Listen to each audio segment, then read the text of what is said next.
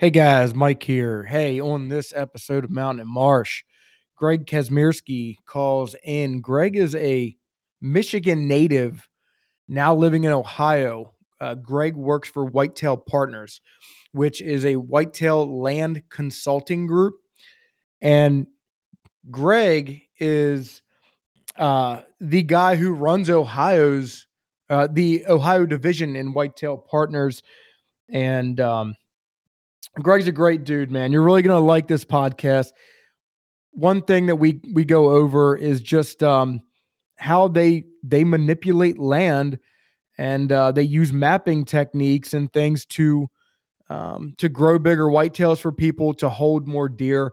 Um, guys, whether you want to grow bigger whitetails, uh, hold more deer, hold more turkeys, harvest larger turkeys, um, divert water systems, uh, situate bedding areas, any of these things, man. If you guys need to reach out, you don't just have to be in Ohio or the Midwest.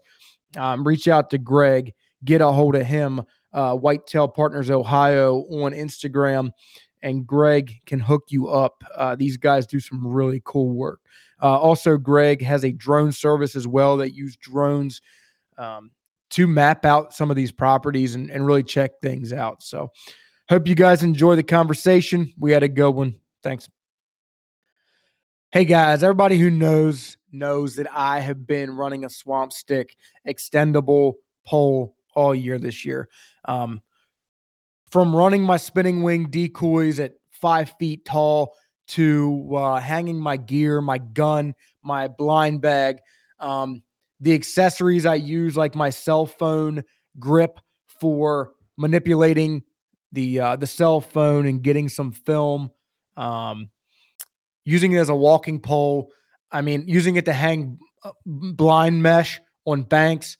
Um, I've used this thing a bunch this year. I've had a blast trying to uh, figure everything out. And man, I would not go back now. I love it. I've even used it deer hunting with my bow. I've hung my bow from it in standing cornfields and sat on a bucket and hunted that way too. So, Look, guys, if you would like one of these, or if you want to figure them out, if you want to see if it's something you'd like, check out my YouTube page. Look up Swamp Stick. I got uh, a review on there, and um, I really love it, guys. Use code MAMP10 at checkout. Get 10% off. These things are cheap compared to the competitors.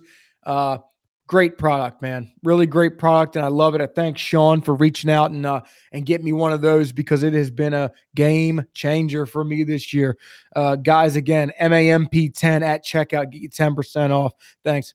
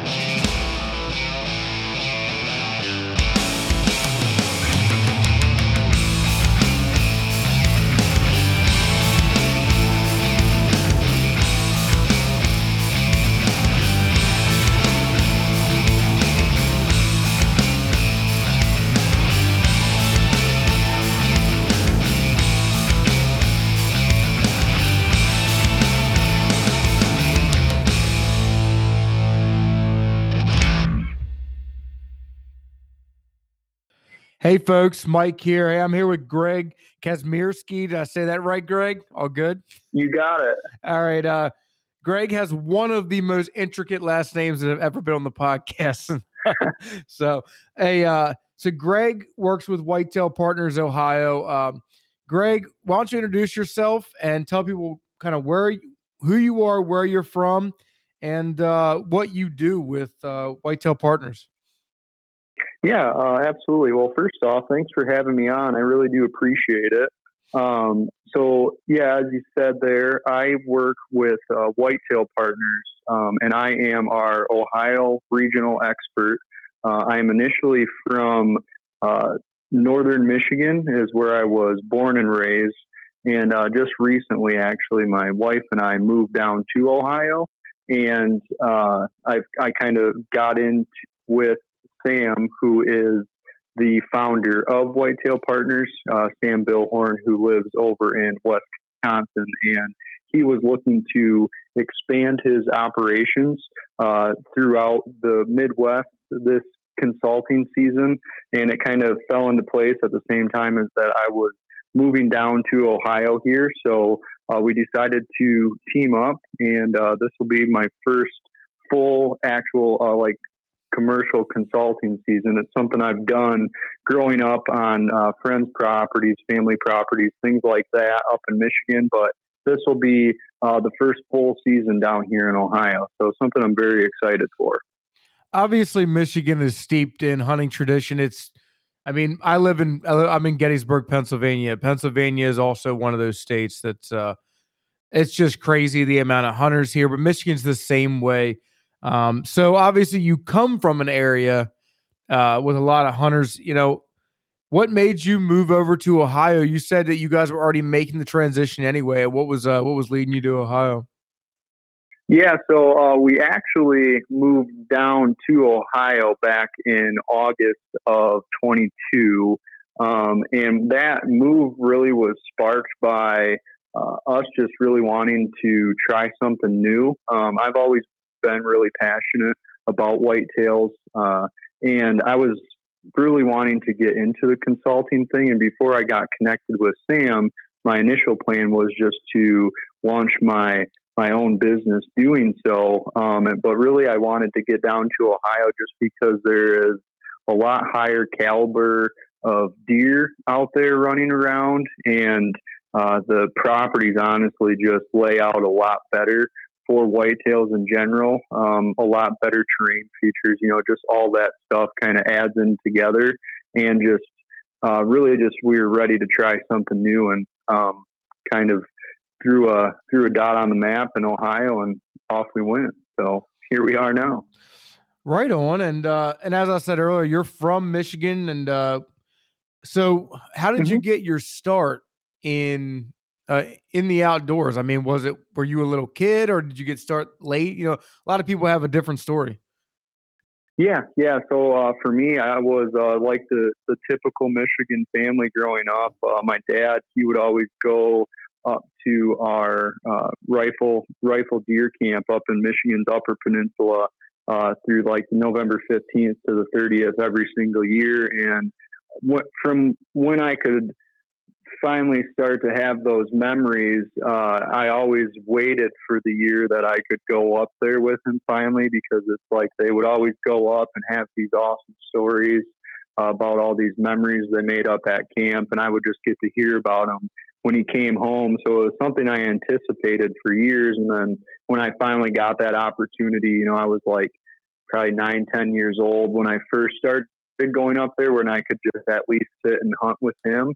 And uh, I mean, ever since then, it's just been a continually growing obsession, and it's turned into just a not only a, a, profession, but it's a it's a year round activity for me, just on the personal side of being out in the woods and really trying to learn deer and uh, just I just really enjoyed the outdoors in general. So. Yeah, man, right on. That's a that's a really cool uh, way to get into it. It's how a lot of people did. It's how I did as well. Um, so Whitetail yeah. Partners, Whitetail. Uh, you, you, said you want to do consulting anyway, which is mm-hmm. really cool because um, it that type of thing is something that I have looked into, not necessarily whitetail as much as just in general, I do a lot of stormwater management work and I build ponds, do stream restorations. And uh, I was like, man, I, it would be really cool to do something in the outdoors. And I saw your profile on Instagram. I was like, wow, this guy like uh-huh. does this stuff. That's really cool. So, um, why don't you tell everybody kind of just an overall basis at first uh, of your responsibilities? Yeah. So, uh, really, we we offer a variety of different services, but really like what the bread and butter of consulting is is getting to go on site to a landowner's property uh, and just starting with like a general walkthrough of what exactly it is that they're working with. Um, you know, like what what's the status of the deer population on their property right now? What type of goals do they have currently for the property? Uh, what are they looking to do so in the future? And then really just kind of breaking it down from there and implementing a plan for that specific landowner based on what their goals are. Because really it's different uh, from one person to the next because there are some people that are just out there that have a piece of land and they're just really interested in seeing a certain quantity of deer throughout the deer season, or maybe they are just gun hunters or whatever it may be. And then there's people that are really just looking to take things up to that next level where maybe they are having some quality two, three year old bucks showing up throughout the hunting season, but they're really looking to find a way to get into those more mature level bucks. And that plan is going to look vastly different from the guy that's just looking to increase deer sightings on his property during a gun season. Um, so that's the main thing that we do is setting up that plan and then just kind of building that long-term relationship with the landowner and really seeing that plan out for years and years to come. Yeah, being that I'm from Maryland, um, hunt. Uh, I'm, I live in central Pennsylvania, all the way in the south, so I'm right above the Maryland line. I hunt Pennsylvania, okay. I hunt Maryland, I hunt Virginia for deer and turkey and waterfowl. So I kind of have, and I, I love turkey hunting as much as I love duck hunting as much as I love deer hunting. And so, mm-hmm. I, in my opinion, I enjoy seeing property that is set up for the the flourishment of not just large deer, but just taking care of the population. I always find that it's really cool to see uh, properties worked out that way, where people have CRP and people are using overgrown areas to uh, house turkeys um, in the nesting seasons, and you know people are really looking to take care of every animal and and, and grow all populations, not just deer, because it's it's harder to do. But man, how cool is it to be able to see all the populations of animals on that property or in the area flourishing? Oh, absolutely. And that's the cool thing about uh, implementing these plans on the properties is that as a collateral effect, you really are just benefiting all other types of species as well because when you're improving all of these types of habitat, like you just said, you know, you're creating, when you're creating bedding areas, yeah, you're designing them for deer to show up and use them, but that is also going to mean that there's going to be other types of animals that are going to come in there and use them and you're also bringing in extra food. You're making it easier for them to maneuver their way through the property. You're opening up some uh, some extra food sources for them, and just it's it all just kind of adds together. So really, it it fits well outside of just for a deer hunter. Um, and that's the thing is that sometimes we go on to properties and people do enjoy deer hunting, but they also enjoy turkey hunting a lot springtime. So we keep that in mind with our plans as well. Um, I'm not saying that I'm an expert on setting up properties for turkey by any means, but it is something you keep in mind as you are drawing up the plan and what types of features you're going to be implementing onto the property. So what are uh, what are some of the the implement the the implementation you guys are, are carrying out? Like if you guys are say you go to a property and the and they say we don't have enough deer what's what's like the mm-hmm. number one thing that you guys would be looking to do yeah so it can uh, that can turn into a pretty loaded question uh, really it's going to come down to what type of like what exactly that property already has to offer but like an easy surface level answer for something like that would tell me that this property is probably going to lack an adequate amount of cover to hold deer, and that landowner is just going to be dealing with deer that are passing through his property to get to a food source or their bedding cover or whatever it may be. Um, so, for me personally, like I like to go on a lot of properties in the southeast region of Ohio which is you get into like the more hilly terrain when you get into like the foothills of Appalachia and everything. And those properties set up really nice for being able to like narrow down uh, travel routes for these deer, uh, just because the elevation is so steep in these areas that it creates these certain land features like on the hills that make it really easy to narrow down deer movement. And from there, it's really just like putting together this big puzzle of you have your travel corridors here, you know, this is where they're eating, and then it's just kind of placing that bedding area accordingly uh, to kind of really make everything full circle and give everything that the deer need to hold them on to that specific property. I asked that because as someone, and you hit the nail on the head. You, you went exactly where I thought you were going to go. But um, I so I hunt in an area. I grew up in an area that's mainly, it's actually this side of Appalachia in the foothills. So we are okay. we are like just coming into the foothills. Some of it is like rolling hill country with farmland. It's like it's like ag land with hedgerows, and there might be some thick bottoms.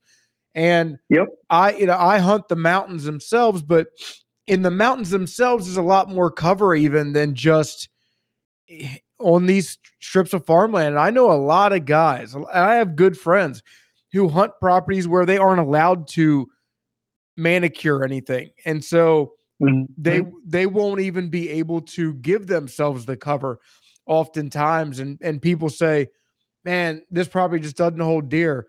nine times out of ten, it it's there's no cover, man. Nowhere for the deer to sleep.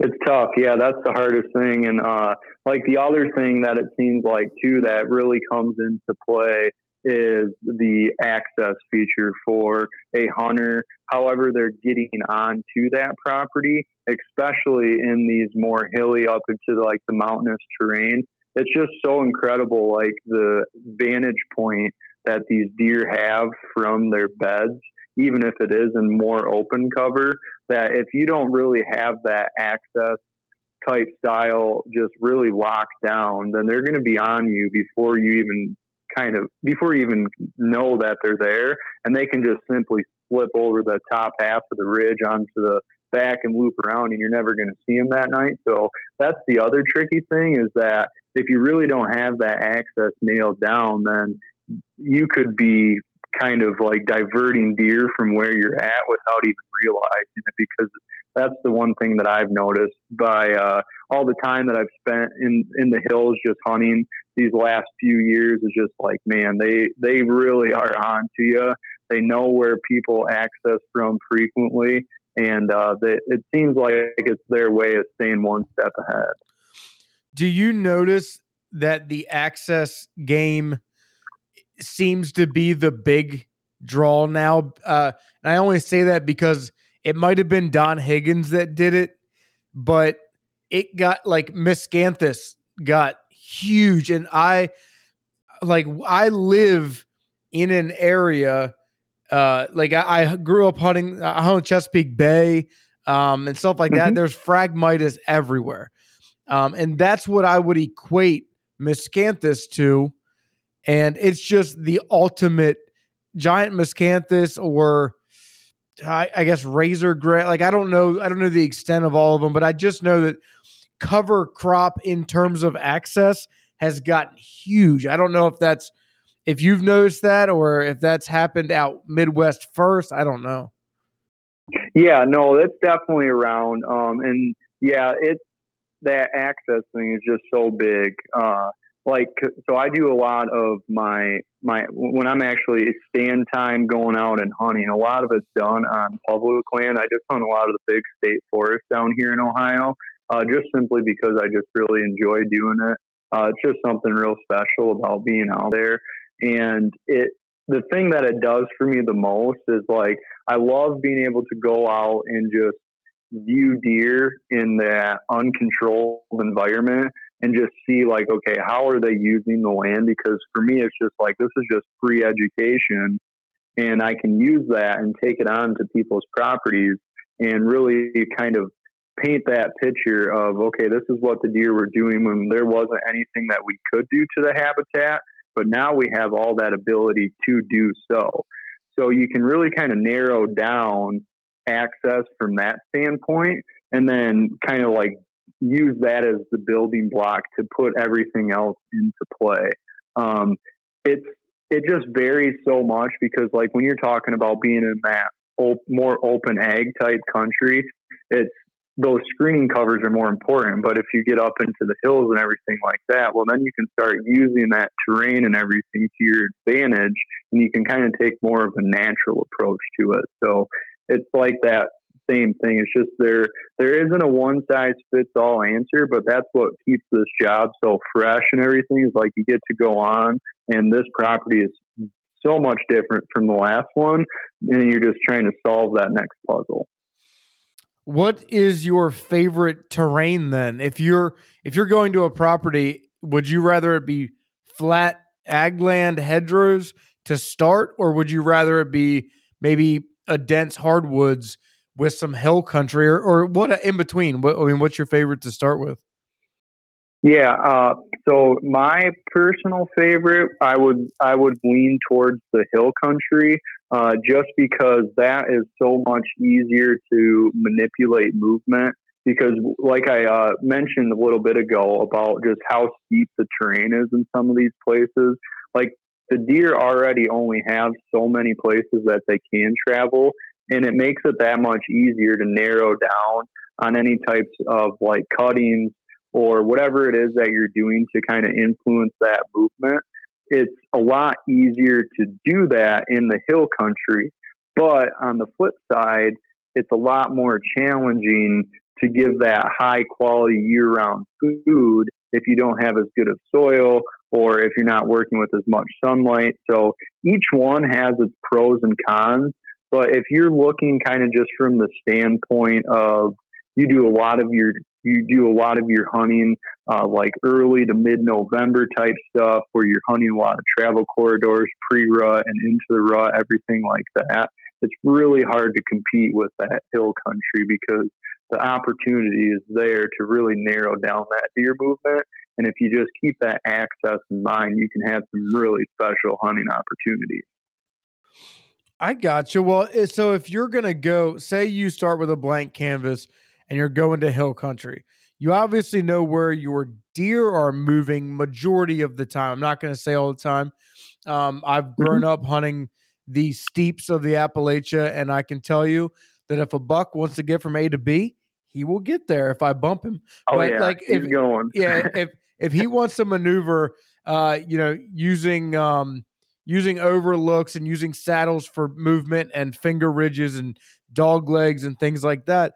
I understand all of that, but you know, if you're going to look at something from the top down, you're looking looking overview, and it's hill country. Um, if you're going to move food around in hill country, like what, where would you start? Is there, would you get low, or like, is there a certain way you go about that? Yeah, so really the best uh, the best place to start with that I would say is to kind of if you can find out where that bedding is, if you know that either they are bedded on your property or you have the ability uh, like to find that as we're walking through your property, locate those bedding areas. It's really easy to start from there and then work your way out to see where the deer already want to go naturally and then you can start to look for those specific opportunities on the property. You know, say that you get hit with an area where there was some sort of like big windstorm in the past, just for an example, that really opened up a large section of the canopy, and you could start to implement any kind of like plantings and things like that. Um, whatever the case may be, whenever I feel like you can start at the bedding and then work out from there, that seems like it makes it a lot easier to kind of find out where you need to put that food.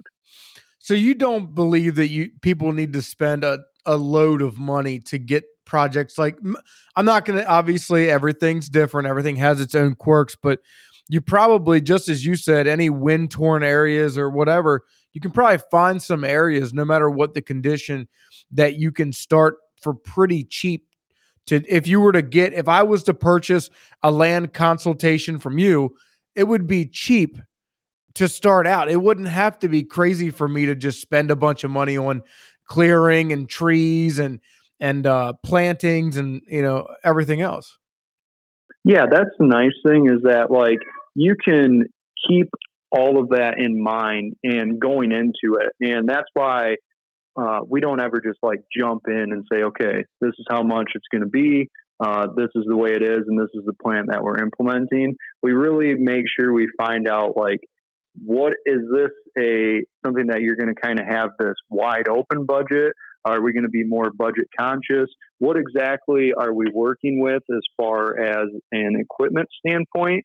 Uh, like what type of equipment do we already have access to? Are we going to need to rent equipment? Are we buying equipment? You know you, you ask all of these questions to really find out what the resources of the landowner are and then we build that plan around that to make sure it really fits their wants and their capabilities. So yeah, there's a huge price point when it comes down to all of these projects, but when you want to just really start out with like the influencing of deer movement and everything like that, you can really start on the lower end and then, as you can imagine, you know, you follow some pages on social media and stuff. Some of these bigger farms that are being managed, they're pumping a considerable amount of money into it annually to upkeep and keep the results in what they've what they've been able to do.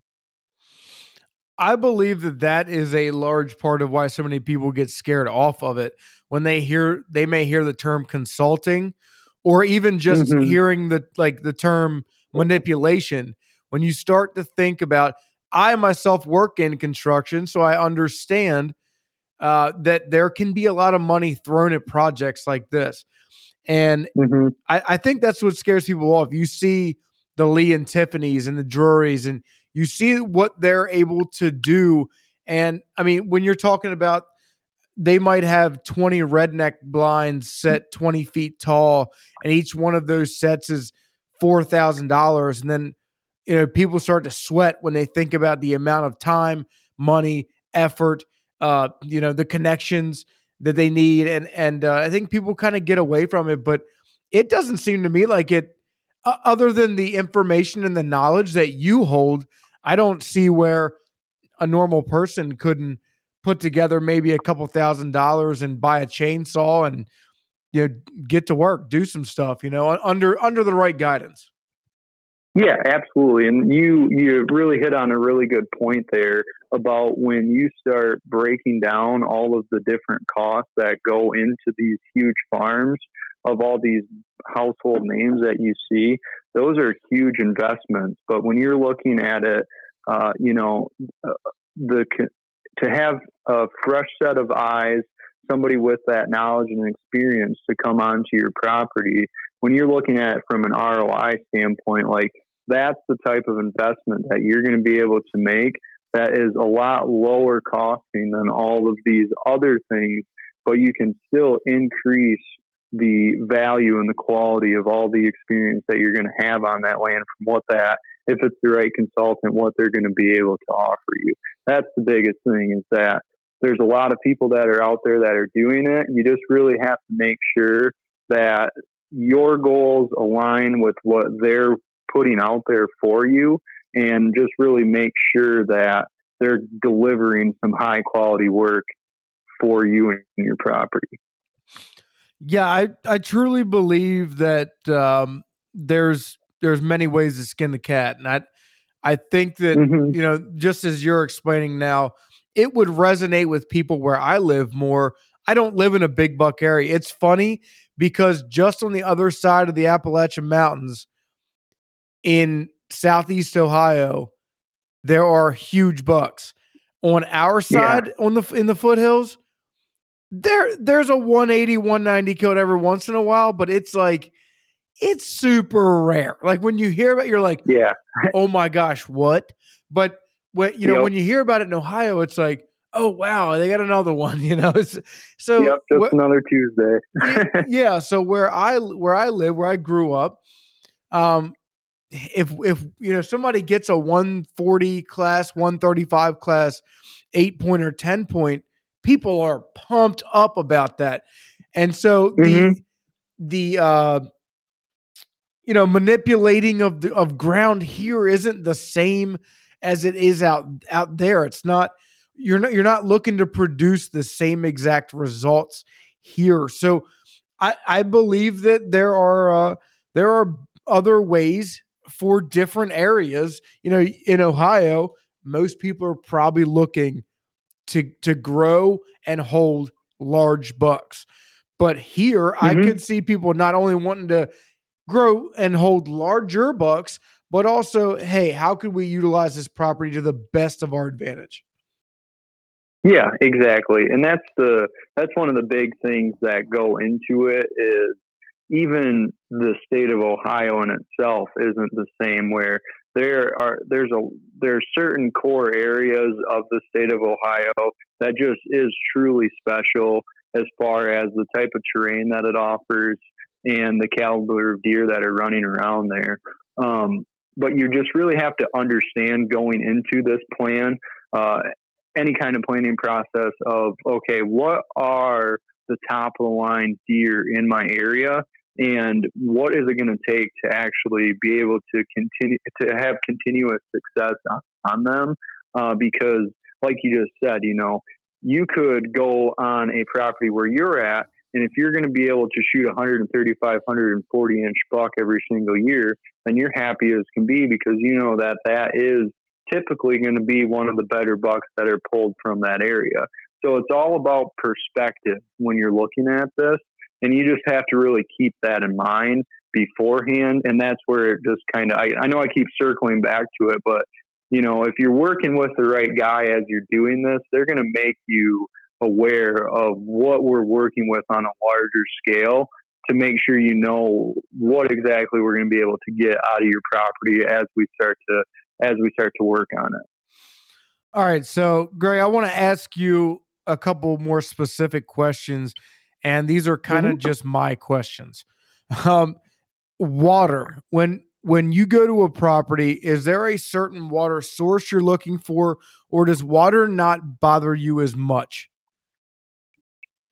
Uh, that's going to depend. Uh, the thing that water does do is a, it can work as an, attract, an attractant, especially for like a year like this year. Uh, we got hit with a really dry late summer down here, Yeah, and I don't know if you ever if you ever seen any of it on the news and everything, but uh, we got hit with a real bad spell of EHD, and it was from all of like that uh, without having much runoff water and everything being like so condensed and stagnant. It just really spread and it knocked out a ton of deer.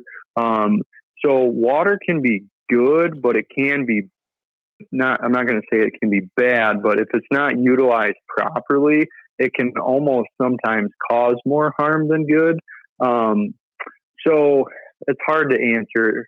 It, it really just kind of depends on what area uh, we're looking at. Um, because if you're up in the more hilly terrain where you're they're kind of relying more on those runoff streams and everything like that, then those water holes and everything may be more beneficial to add in.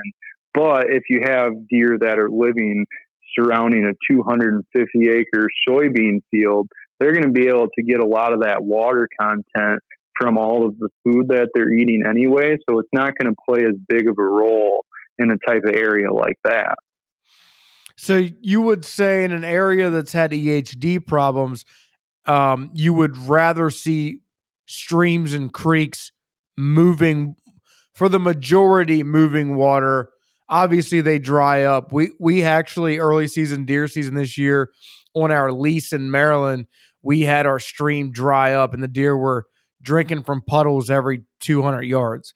So Yeah. yeah, you're so you're Yeah, looking for so, running water. Like I said, yeah, and I mean, I'm not, by not, by no means am I a biologist or anything like that. I just go strictly off of my observations. Um, I spend a lot of time walking around the woods, whether it's for clients or just for my own personal enjoyment. And just from my observations, like things seem to be a lot better when you have that running water and if you can have some sort of access close to that like that seems to be a better option for the deer.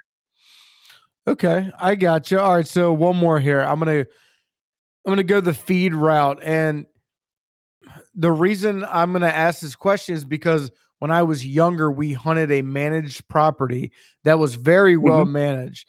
Uh, the farmer that owned this piece of property on this portion actually saved the crops for the deer during deer season.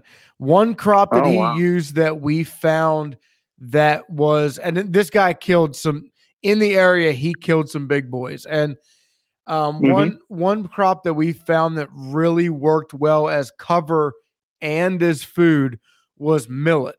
I and like uh, sorghum. Um, those okay. those were like the and to this day I, I still believe and I've seen other properties with it. It's one of my favorites. If you were gonna put any food source out, obviously it's dependent, but the number one food source you would put out for deer, what what would it be? Well, again, you know, same kind of thing. It, it's really going to depend on a on a variety of factors. Uh, but if I can relate it back to just like my observations and what I see while I'm out in the field, I think it's truly incredible how much weight that natural browse holds on a deer's habits.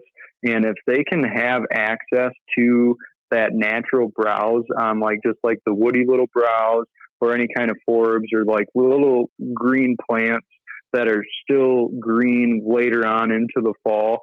Like if you can have a property that has that, that can keep deer there, uh, you're going to really put yourself in a good position because those destination type food sources are great.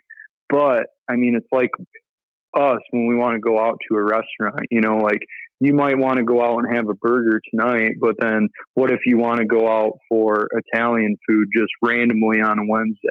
Uh, you you're not really expecting it. You just get a craving for something different. But if you have your favorite snack that you're eating on the way to the restaurant, that might be a poor analogy, but uh, that's that's kind of what I'm saying is like the, if you can really focus on having that natural type browse that they're going to rely on on their way to these destination food sources, I think that that can hold more weight than any one specific primary food source. Does that make sense? Yeah, for sure. Actually, where okay. where I are on our lease, we have a lot of natural browse as well as there. I guess you could consider it natural browse because we didn't put it there. Actually, it was there well before we were there, but there is a mm-hmm. load of crab apples where we hunt. And, oh, okay. And the deer, yeah. like, there's a few really big crabapple trees in the middle of these overgrown CRP style fields that we just leave alone.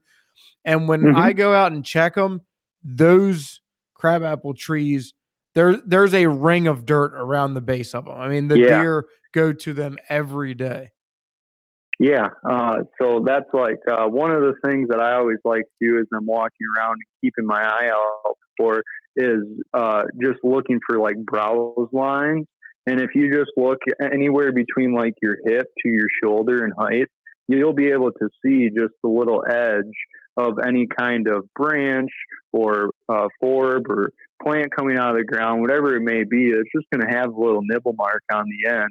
And that's another way to really dissect how deer are using the land is by identifying those little browse lines because they're out there but if you're not really looking for it, it's extremely easy just to overlook it.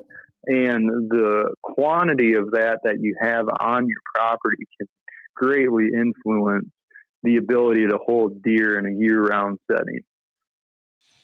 Yeah, I like that. I like that information, man. That's really good. I that is um I, I feel that most people nowadays I, I bet most people, if I asked them that question, would have said soybeans, corn, or clover. They just said one of those yeah. three things. yeah, it's hard. It's hard to uh, it's hard to argue with that fact, but I always like to try to think outside of the box. Um, and it, it seems like by doing so, it's it's just a way to kind of like keep things fresh and keep ideas fresh and uh, just get a really different perspective on things. Um, I just it seems like if you the more of a routine that you get in and you kind of just like you stick to your ways, then in the long run, it's just going to end up hurting you more. And you just got to kind of like just keep changing things up a little bit, come at it with a little bit of a different approach, and uh, just keep on, keep on keeping on. And uh, yeah, so. Yeah, I feel like that's a that's a big mistake a lot of people make is falling into a rut. And it's I kind of equate that to like right now I am in the toward the end of our waterfowl season. I've been doing a load of waterfowl hunting. And so during the end of the season, one thing I like to do is every duck that is migrated from northern Canada, and if I'm in Maryland, every duck has seen uh, every decoy is sold in 6, 12, you know, it's normally 6 or 12. So most people are running mm-hmm between 12 and 24 mallard decoys. So this time of year, I may put out three mallard decoys, two black duck decoys, and a couple diver decoys and kill a limit over them or kill birds over them. And then, you know, yeah. there's a lot of guys putting out the same dozen they've been putting out for a month and a half, not getting anything yep. on the same stretch of water. And the reason is just mix it up sometimes or look a different route get your head out of your butt for a minute and just think. And that's all it yep. takes, really. Yeah, exactly. You you said it perfectly there.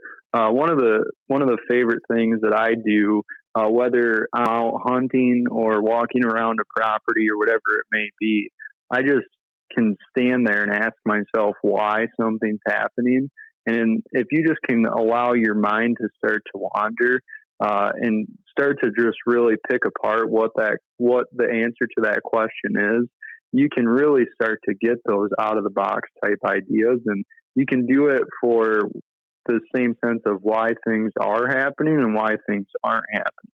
And if you can just kind of focus on answering that simple question, you're really going to figure a lot of things out that could seem unclear uh, before that. Right on, man. Well, thanks for the info there. I, I know I had a couple questions yeah. there myself, but I, I hope that'll help other people. Oh yeah, absolutely. So in the few, I know you told me we talked before, and you told me that you're covering all the way out to the the East Coast as of now. So what does the future hold for you and for Whitetail Partners? Yeah, so uh, we brought in uh, this season, well, I guess Sam brought us all in. It was it's myself in Ohio, uh, Sam's in Wisconsin, and then we have a consultant currently in uh, Michigan, Tennessee, and Georgia. So we have the five of us out here right now, and we are just kind of assessing how things are going and seeing exactly how each of us individually are looking to go uh, with our own like separate region and what that looks like. Uh, myself personally, uh, like I mentioned to you when we were talking earlier, I just really enjoy traveling and any opportunity that I have uh, to visit new area or just kind of get to see a, a different property from a different perspective. I'm going to really just jump on that chance if I have it. Um, I honestly just uh, it's I'm at the point right now where I could see myself just kind of building out pretty far around like from Ohio all the way out to that East Coast, or if I can just kind of find that like nice little market in the southeastern Ohio range, then I could just find myself sticking around here as well. Um, just really want to kind of not commit to it too far one way without really knowing what it is that I enjoy. Um, just but for like right now, you know, just kind of living in the moment and enjoy the traveling opportunities when they when they come to me. Yeah, that's really cool, man. Hey, that's a great way to start a career because Once you, well, I don't. Do you have any children? Uh, no, nope. We we do not have any kids yet. Just the wife and I. Don't have kids before you figure out where you're going. I can tell you Yeah, that now. yeah, that, that's uh, that's that's kind of the plan that we're going for right now. Is uh, we're just we're enjoying we're enjoying being able to uh, just pack things up on a Tuesday and go off to a job and uh, come back come back the following week and not really even care what happened back at home while we were gone. It's pretty nice. Yeah, for sure, man. All right. Before we get out of here, I want to dive into your drone service. I know you do the drone thing. Um, so what are your responsibilities and what you know, what do you use the drone for? I mean, and what are people calling you up for? Yeah, so uh, I actually, outside of uh, Whitetail Partners, I have my own uh, drone business set up where I offer specific drone services. Uh, that's where the majority of my workload comes in for my droning. Uh, I do a variety of stuff with it on on that end, where I'm doing like a lot of aerial photography uh, is the thing that I get the most requests for. But I just started uh, doing more mapping type jobs. And this is a way that I kind of plan on implementing it with Whitetail Partners. I'm just kind of crafting it out to see exactly how I'm going to make it work logistically. Um, so, what the mapping is in a nutshell is I can set these automated flight patterns with my drone, and it goes out and it just takes, you know, if I'm going over even just say like a 10 acre section of land, it's going to go and take five to 600 photos every one to one and a half seconds of that land. And I can plug it into my computer. And from there, it's going to give me a very high quality ortho photo, which is like what Google Earth looks like. But this is going to be extremely high quality because it's such a condensed area. And then I'm also going to have the ability to add layers that show uh, different types of vegetation and then different types of uh, elevation change. And by filtering through those layers, it's a way for me to kind of zoom out on a piece of property and really find like the optimal spots to implement these habitat projects. So it's not a way to replace the boots on the ground. It scouting, it's just a way to kind of like add on and bring in a little bit more value to what the boots on the ground have to offer. That's slick because also you could you can utilize the photographs and then you know I, I don't know how, I don't know would you draw on them would you I guess laminate Yep, them yeah, and you can do could- that. Yeah. yeah that would that would be Uh, really cool that way people because you could sell them that product itself with the service and say hey look I'll give you a blowed up map that is laminated and then you guys can put it on the wall and you can Mhm. move around tree stands and you can do whatever that would be really sweet Absolutely. And then between that and then uh, like other things that it's good for would be also like tracking a uh, piece of property year over year. Uh, so, you know, you can go out there, do a property flyover in July of tw 2023, and then come back in July of 2024. And you can look at all of those projects that we implemented and see how they are changing the landscape. And you can really kind of get a bigger picture of how things are working. And sometimes it's easier to see it from that bird's eye view of what it actually looks like because when you're on that ground level, you know, you can only see so much of your land at a time. But um, I have the the drone that I'm running, uh, it can hover up in one spot for close to 40 minutes on a single battery.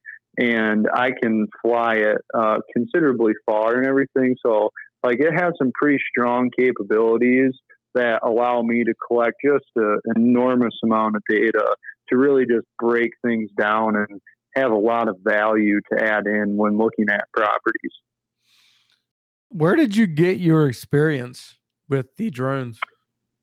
Uh, I just one day was kind of uh, scrolling through the internet looking just for I don't even know what, and uh, I came across these drones, and uh, my my dad actually works as an FAA repairman. Uh, he makes like parts for airplanes, basically, and his uh, supervisor runs on the side a drone company where they like resell drones for these big uh, like brand names.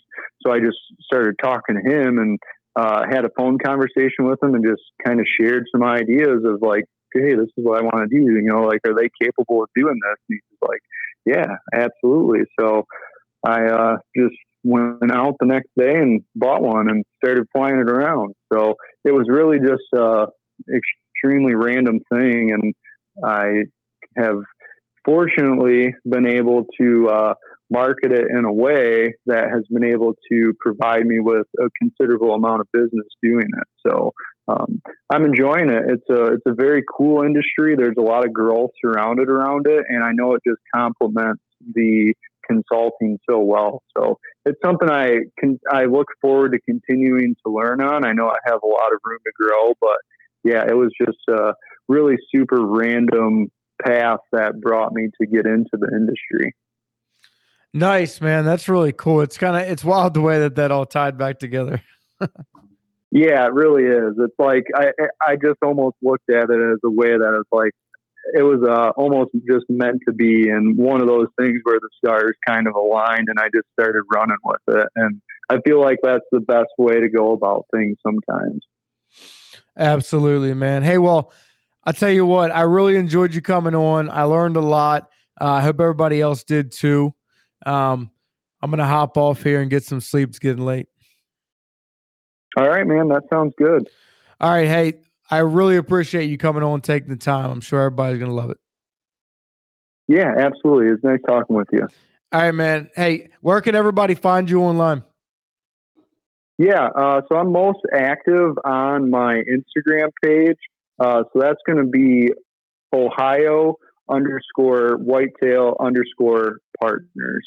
And actually, now that I think about it, I did that backwards. It's whitetail underscore partners underscore Ohio is what it actually is. Um, so they can find me there, or if they want to contact me directly, uh, feel free to send me an email, uh, ohio at whitetailpartners.com, or check out our website, which is just uh, whitetailpartners.com. Pretty simple. So, and then uh, if not anything else, you know, if anybody wants to reach out to you directly, uh, then I can just share my uh, phone number with you, and then they can contact me that way as well. More than happy to answer any questions or just want to bounce around some ideas, talk to your hunting. I'm always open to doing that as well. All right, man. Appreciate it. Have a good one. You too. Yeah, bye.